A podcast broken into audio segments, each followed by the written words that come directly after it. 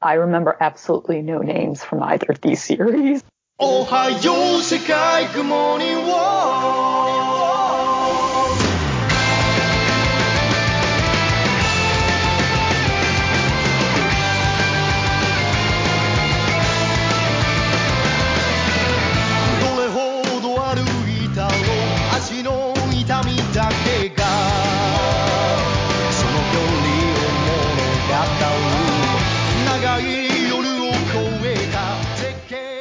Welcome back to Manga in Your Ears. My name is Corey, Helen, and April are with me. Hi, everybody. And we are here to talk about uh, some manga that Helen did not like, I guess. That was not the plan of this podcast. It's just sort of how it turned out. Uh, well, we can't win them all, I guess. Um, so for our old series, we're going to be talking about Otomen.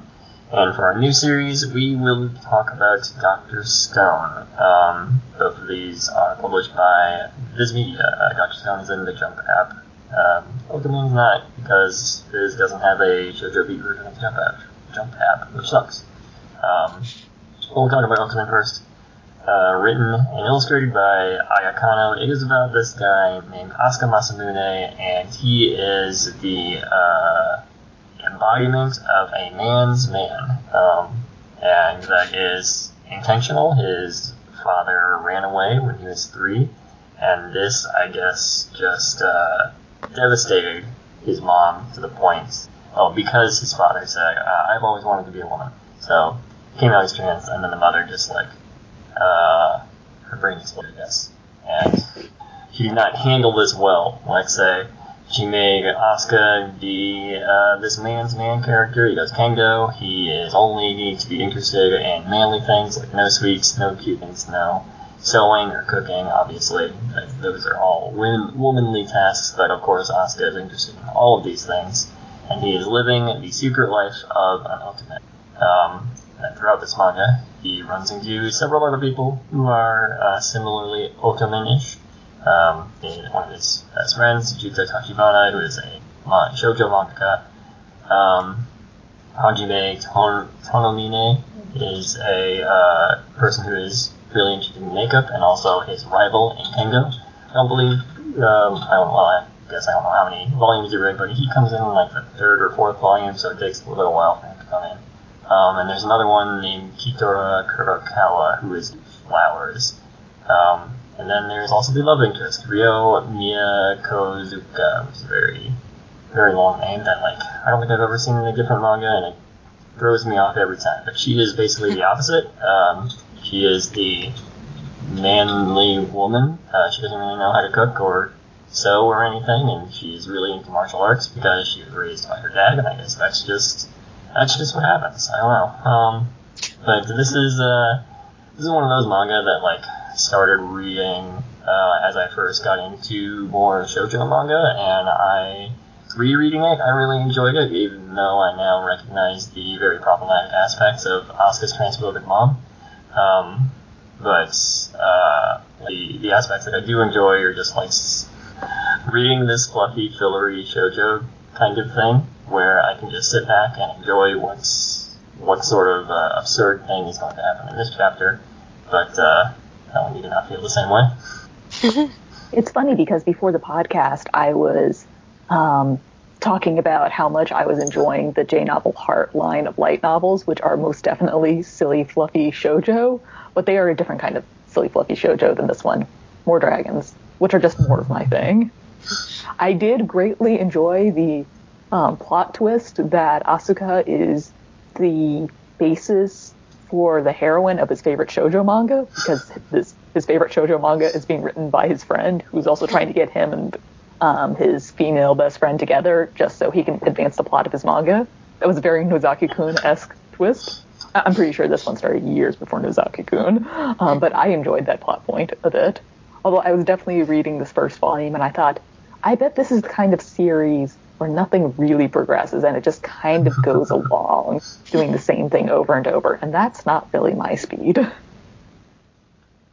Yeah, I I remember this one. Like, I feel like it was a really popular one, or I feel like it it's one of the popular like library ones. I feel like I always saw people with it, or they were big fans of it. But I don't like for some reason I I either read a volume or two or just read one and like just years ago I was like I don't like this isn't interesting to me. I don't like it. And I don't know where that feeling came from because I read the first volume and I liked it and it's not any way what I remembered, so I have no idea why I put it off so many years. Um, but um, I don't know. I, at the same time, I kind of see where Helen is coming from because she said that before the podcast that it seems like a series that's going to spin its wheels. And I've read one volume and I'm like, there's 17 more of this. Like it's cute, but I'm like, what are they going to do? Like I don't know what they're going to do for so many more volumes. So it's cute, and I definitely want to read more of it. And it's one of those moments where I wish that Viz had like a Shoujo B uh, online magazine thing, so I could just blow through the rest of it. But I'm like, what are they? What are they gonna do? I don't know.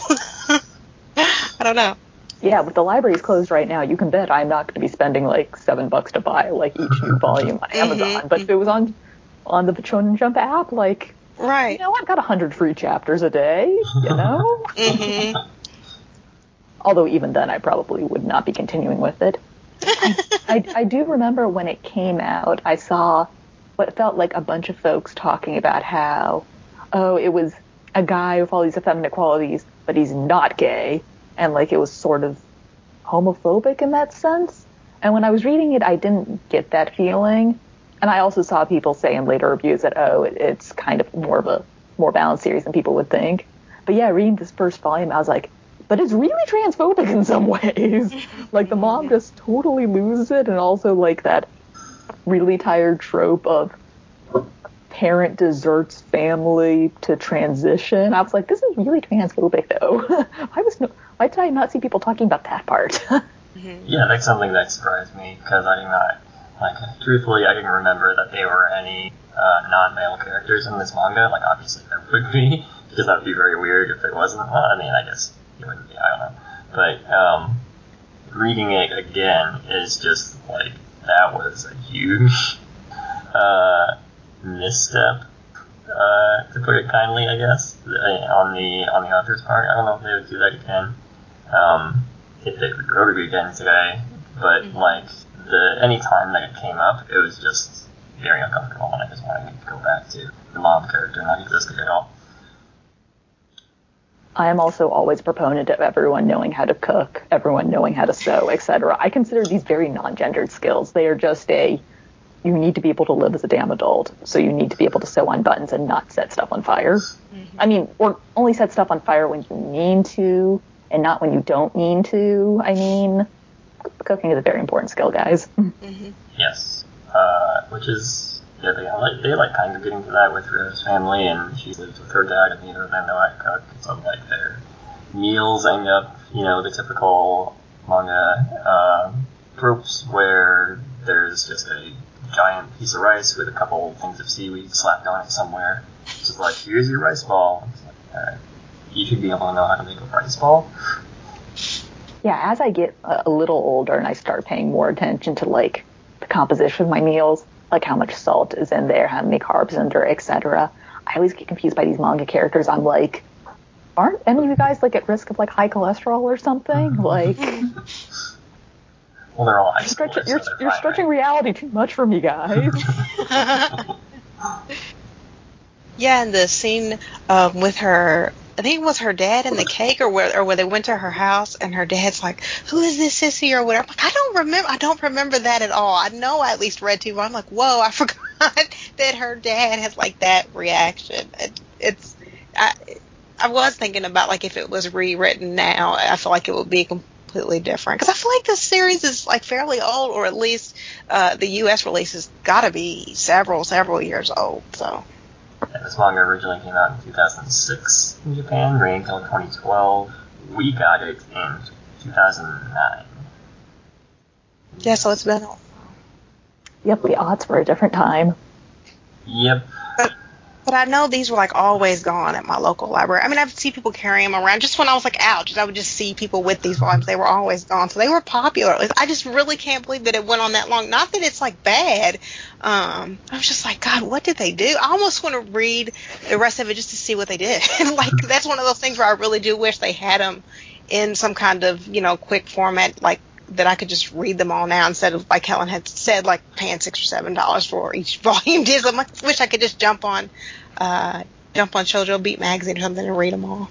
I know what you can do is you can just request the last volume from your library and just read that and see if anything changed. True. You can just go from like volume three straight to how many did you say there were? Seventeen. 17, 18, yeah. Yeah. Yeah.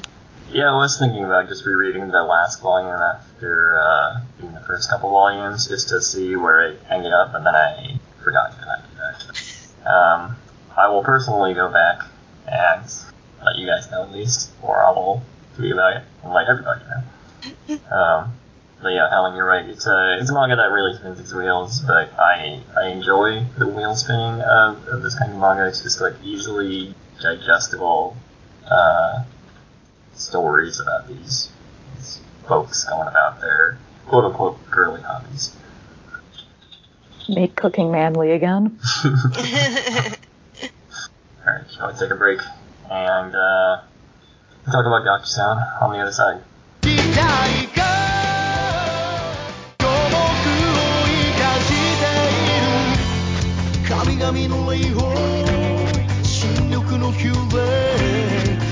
イ岩窟の採用早急の果て踏破してみせる限界を星の隅々までおはよう世界 We are back, and we are here to talk about Dr. Stone. Um, and this one is actually something that really interested me when it first came out. Is written by Riichiro Inagaki, and he is um, the mangaka for Eyeshield 21, uh, which is something that I really like, and I thought that I would really like this one. And uh, well, now we'll get into whether I really like this one as we as we go along. Um, the artist. Before you said you're current on this one, I would assume you like it if you have kept up with like over 100 chapters. Uh, I am I am current. We'll get to that. um, the artist for this one is Boichi, and they have a science consultant as well for this. I believe that person's name is Kurare, but uh, it's not listed on Wikipedia. And I'm not able to find it very quickly, so let's they are on. consulting a jellyfish. We'll move on and hope that is correct. Um, but it, it is current day um, in the first chapter, and there is a mysterious flash that Actually, no, it cannot be current date. It can only be 2020 at the latest uh, right because we see Trump in office. uh, 2017. Uh, uh, 2017 current date in this manga, and there's a flash of light petrifies uh, nearly all of uh, humanity so that they are stone. And as Helen mentioned, we do see Trump in office. Uh, this is one of the, the first of several uh, manga appearances of Trump that I both uh, facepalmed at and did not appreciate. Um, and our main character is named Senku Ishigami. He is a 18-year-old genius who knows uh, everything about science, it seems.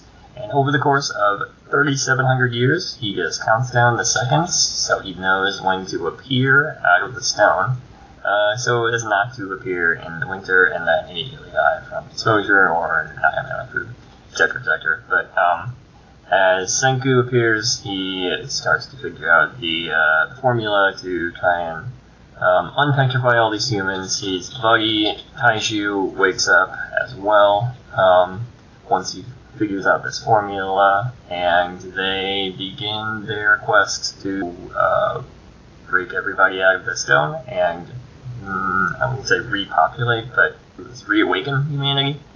Um, in the year 5738 CE. Um, but yeah, as I said, I'm current on this, but uh, it seems to just. Uh, well, it's like I'm not looking forward to reading each new Doctor Stone chapter at, at the current moment, even though it's like it's kind of an intense place.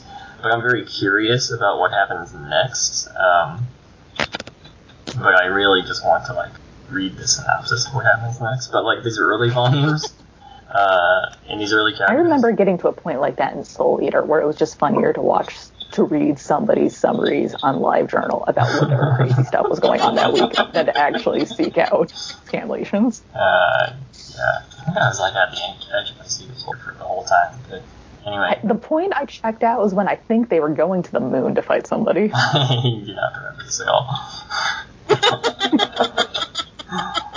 um, but in terms of this one, this this actually did take me a while to really get into, but once it started, really to get started, I think around the third or fourth volume, like the fight against um, what's his name, Tsukasa, like once it starts to really get into that, yeah, I found it very interesting, very compelling. And I think that's for someone who was a uh, English major, like editing focus, and someone who repeatedly did not do well in science classes. Uh, it has just enough science for me to be like, oh yes, I like science fiction, but not enough science that I'm just like overwhelmed by all this information. Um, but what did you two think? Uh, April, you said you're watching the anime, right? Yeah, so uh, I've seen this manga in stores for what feels like a very long time, but had no idea what it was about. Um, and I assumed that, that it was about some shonen character and a magical stone. So I started to watch the anime, I guess maybe three weeks ago. I'm not very far into maybe 10 episodes or so. And I really, really, really like the anime. Like, I think I watched almost 10 episodes in a day, which is rare for me. But the, the, the manga like moves too fast for me, I guess, compared to the anime. Like it just like moves at a really fast pace. I mean, I I'm about to the point where I am in the anime, if not a little bit further, and it just I'm just like I don't feel as attached to the characters. Um, I don't I don't know what it is. I don't know if the anime just has more time to establish the setting or the pacing, but the manga just feels like it moves really fast, and I feel like if that was the way I was originally introduced to it. I don't know that I would like it as much, but since I've seen the anime, I still enjoy the manga. It just felt like it moved at a much faster clip than the anime did, or does, rather.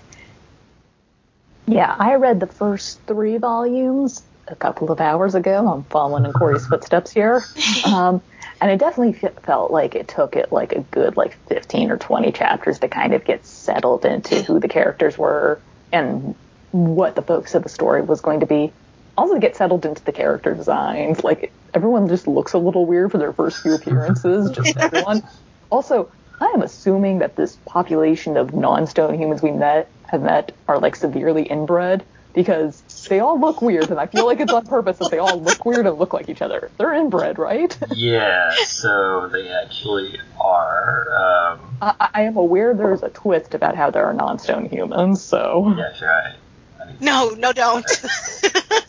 there was a reveal, and I am aware of it, and that's why I'm assuming everybody's inbred. there, there is a thing you that you find out later. There's actually a prequel manga as well about this. Uh, if you don't want to know what it is, don't don't seek that out. But um, Just don't go on the Shonen Jump app and look at the manga that's directly next to Doctor Stone. yeah, that, that exists. Uh, you can read it. Um, according to Senku, this the uh, the amount of years in between that inbreeding should be fine.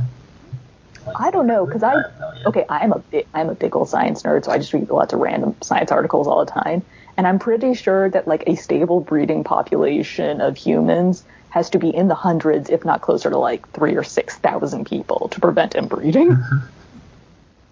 Well, this was not as many.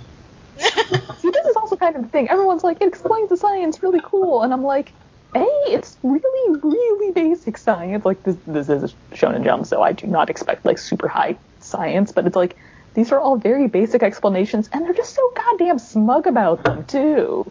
Like Senku's like, ah, yes, you can grind up clamshells to um, create fertilizer for fields, and I'm like, you just sound so smug about this random fact you just remembered, like. And probably like I, because no I'm a person who. I follow like literally like half a dozen different science YouTube channels just because I like keeping up with all of the stuff. Like I I'm a nerd in every sense of the word, guys. and I, and I was just unimpressed by the science here.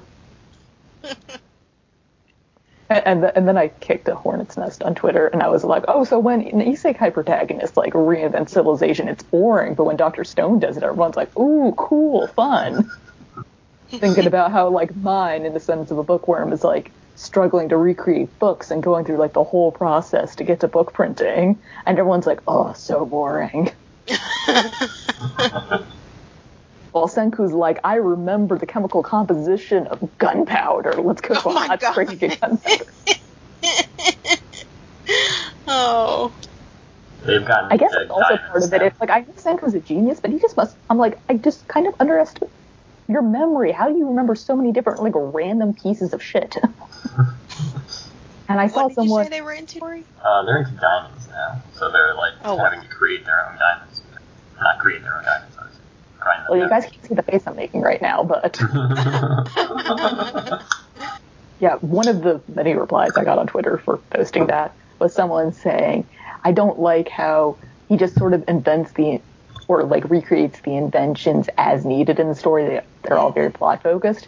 And I definitely agree with that. It's no sort of like organic, we can use this idea and then keep going off of it. It's very much, I'm going to reinvent pulleys in the second to do this. I'm going to reinvent a forge in the second to do this. I remember a lot of the early, um, the early stuff where what's his name, Chrome. He's like a uh, explorer who has gathered all of these various things that uh, end up being very useful to Senku because he needs really random materials to be able to invent, not invent, but reinvent these. Uh, so it's basically the Chrome exists to be this convenient plot device to be able to uh, have these things that Senku needs. It's funny, I'd actually seen pictures of Chrome, just, you know, from like posters of the anime, and I totally thought that he was the character that Senku broke out of the stone with at first. And then I realized, oh no, this is a totally different character. Um, Senku's old classmate has just gotten like put on the bus and is never coming back, is he? He comes back eventually. I am told eventually, but it sounds like it definitely felt like after 15 or 20 chapters, the creators just sort of found their pace, and their pace was Senku not having to explain every single detail, and so they had to get rid of the characters that needed every single detail explained to them. Because instead they gave them Chrome, someone who already has figured out a basic understanding of some sciences, and so they can sort of bounce ideas off each other more in the Well, village of inbred people. Even the idea that like um that he was able to uh what was it like break out of the stone first? I can't remember exactly what it was because he was able to think or count or whatever it was the entire time. I'm like the entire time you were in there, and just mm, I don't know. Yeah, he counted down the seconds for 3,700 years. What, what's unrealistic about this? it just doesn't seem likely. I think one time when I was like four, I just counted in my head all day and I eventually got to a thousand. I think I might have done that. So what you're saying is that if you continued with this discipline, you would basically be Senku by now.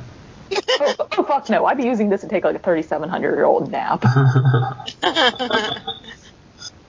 uh, alright, so, um, do we have anything So else? Corey, have they gone to space yet? And by the time you're in, because they're going to go to space at some point, I bet. Uh, not yet, but they have gone, uh, across the pond, so to speak. They went to China. Uh, no, the. They went to England. Uh, no, the other direction, east. okay, so they went to the U.S. or Canada. Yeah. I don't know. I feel like this is the kind of series where Senku is eventually just going to build a rocket. Yeah, I would, I would believe it. May end a manned rocket, Yeah. to be clear. Yeah.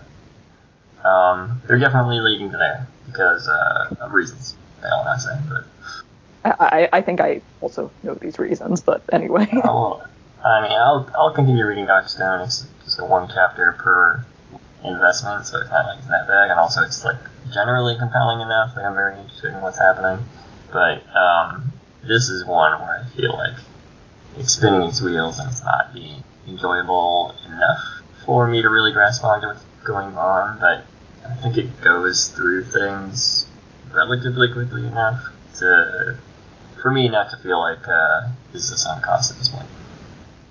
In April, it sounds like you're definitely going to be continuing with the anime, but probably not the manga. Yeah, I might hold off on the manga, although I'm really surprised. I thought that Corey would like this a lot Yeah, better. because Corey so really suggested this one.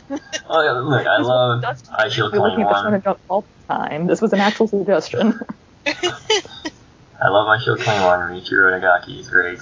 Um, this is not as good as Eyeshield 21. I'm sad to say. Yeah, I remember one of my friends in high school really loved Eyeshield 21, so she lent me a couple of volumes, but that was that was around the time Otomen was coming out, so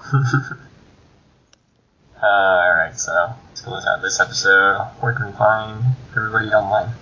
You can find me on Twitter at Monyorin. I am still alive. So you can find me there.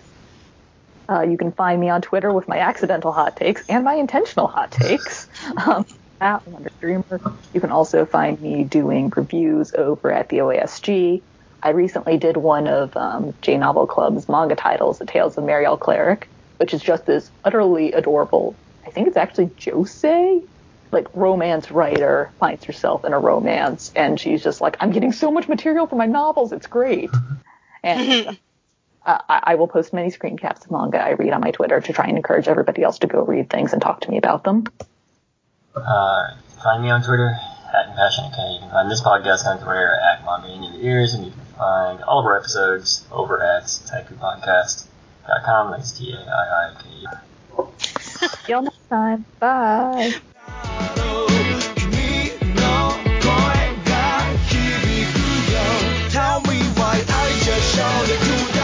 まあ、You are no, no longer you, that's right あの日僕ら確かめてたら